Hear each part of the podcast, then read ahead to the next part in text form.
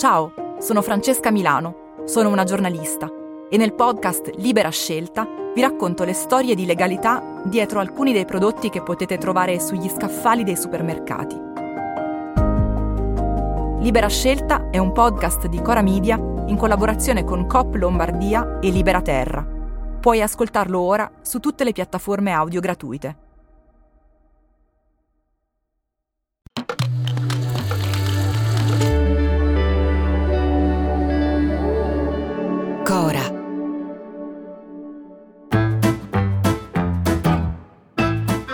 Sono Luca Bizzarri, questo è un podcast di Cora Media e si chiama Non hanno un amico.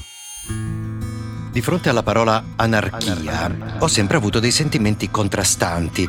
Da una parte c'è l'anarchia di De André, ecco, con il suo fascino, la sua ostinazione. Io scrivo di persone che hanno tentato, anche in maniera abbastanza balorda, al di fuori delle, delle leggi scritte, eh, di riuscire a trovare la loro libertà. Dall'altra parte però c'è anche un fascino delle regole che ho sempre subito perché fa parte un po' del mio mestiere, di tutti i mestieri che più o meno hanno a che fare con l'arte. Uno dei miei maestri un giorno fece un bellissimo ragionamento su come nel mondo dell'arte l'anarchia sia solo distruttiva. Le regole servono e come? Alle volte servono proprio per non essere rispettate. In musica, per non rispettare l'armonia, bisogna prima di tutto conoscere l'armonia. Così come nella recitazione teatrale ci sono delle regole, banalmente quella di farsi sentire, di farsi comprendere, che poi però possono essere e devono essere violate per raggiungere dei luoghi inesplorati. Basti pensare a tutto il teatro di Carmelo Bene, ma di moltissimi altri. Io mi emoziono sempre anche a sentire quel Emission Anarchic di Gian Maria Volonté in Sacco e Vanzetti, in uno dei più bei monologhi della storia. Sto soffrendo e pagando perché sono anarchico. Emission Anarchico.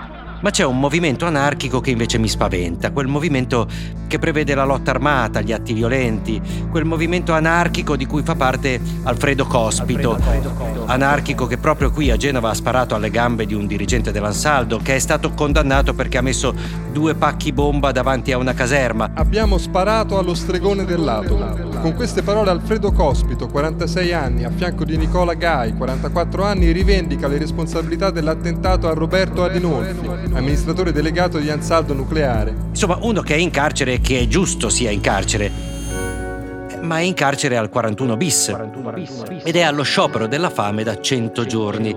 È alla fine della sua vita, oltre che della sua lotta. Ed è una persona che ha idee non solo diametralmente opposte alle mie, ma forse anche lontane da altri movimenti anarchici che invece rifiutano la violenza come strumento di lotta. E come non rifiutarla?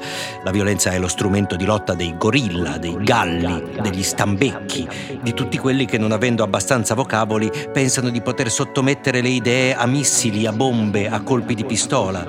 Cospito, nella sua folle violenza, probabilmente non ha considerato mai i suoi nemici come degli esseri umani, ed è esattamente per questo motivo che lo Stato dovrebbe trattarlo come tale ed è esattamente per questo motivo che è particolarmente sbagliato che oggi Cospito sia al 41 bis, pena riservata a capi mafia e terroristi sanguinari, clamorosamente eccessiva, per uno che sì ha fatto cose tremende, ma anche limitate. E oltre alla clamorosa follia del fatto che il suo medico non possa rilasciare interviste a una radio, è folle anche che il suo ergastolo rischia addirittura di essere considerato ostativo dei benefici penitenziari, quello fine pena mai, un abominio che va contro tutte le regole che ci siamo dati per recuperare chi sbaglia, una pena senza fine, senza speranza, in carceri senza personale, senza acqua, senza carta igienica, senza cessi, senza attività, senza un cazzo di niente tranne gocce per stare tranquilli e spesso droga che arriva dall'esterno. Quella arriva. Prigioniero anarchico Alfredo Cospito è in sciopero della fame a oltranza dal 20 ottobre. Neppure per Piazza Fontana, per la stazione di Bologna o per Capaci e via D'Amelio è stata prevista questa tipologia di accusa. E forse Bisognerebbe cominciare da ognuno di noi a occuparci di quelli come cospito, anche se ci stanno sul cazzo, anche se li detestiamo, e a smetterla di vivere nell'illusione che quel problema non ci riguardi. che riguardi altri, che chi se ne frega di quelli che sono lì, sono scarti e per gli scarti non si spendono soldi né pensieri. E allora lasciamoli lì, lasciamoli nel carcere, lasciamoli nella merda, nel nulla che si meritano. Se sono lì, in carcere, in galera, significa che appartengono alla galera, a un mondo che non ci riguarda. E allora io dico ammazziamoli, quelli che sbagliano, facciamoli fuori. Per tenerli vivi così facciamoli fuori. E ci costa meno, il costo di una pallottola, cosa vuoi che sia. Facendo attenzione però solo a una cosa. Io ci sono stato nelle carceri, ho fatto dei corsi di teatro, le ho visitate, ho conosciuto detenuti. Ecco, ero convinto di trovare persone molto diverse da me, animali strani.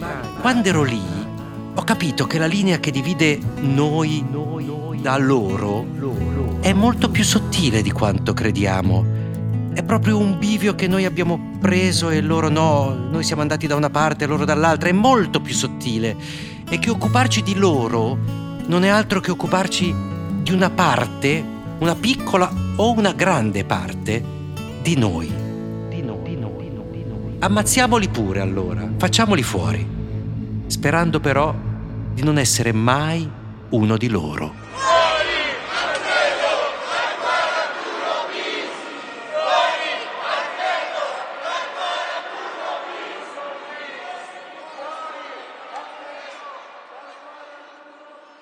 A domani.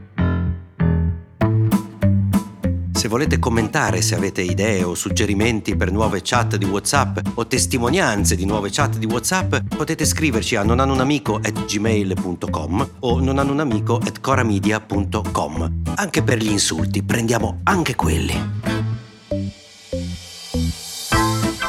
Non hanno un amico è un podcast di Cora Media scritto da Luca Bizzarri con Ugo Ripamonti. La cura editoriale è di Francesca Milano. La post-produzione e il sound design sono di Guido Bertolotti. La supervisione del suono e della musica è di Luca Micheli. Il producer è Alex Peverengo. Le fonti degli inserti audio sono indicate nella sinossi.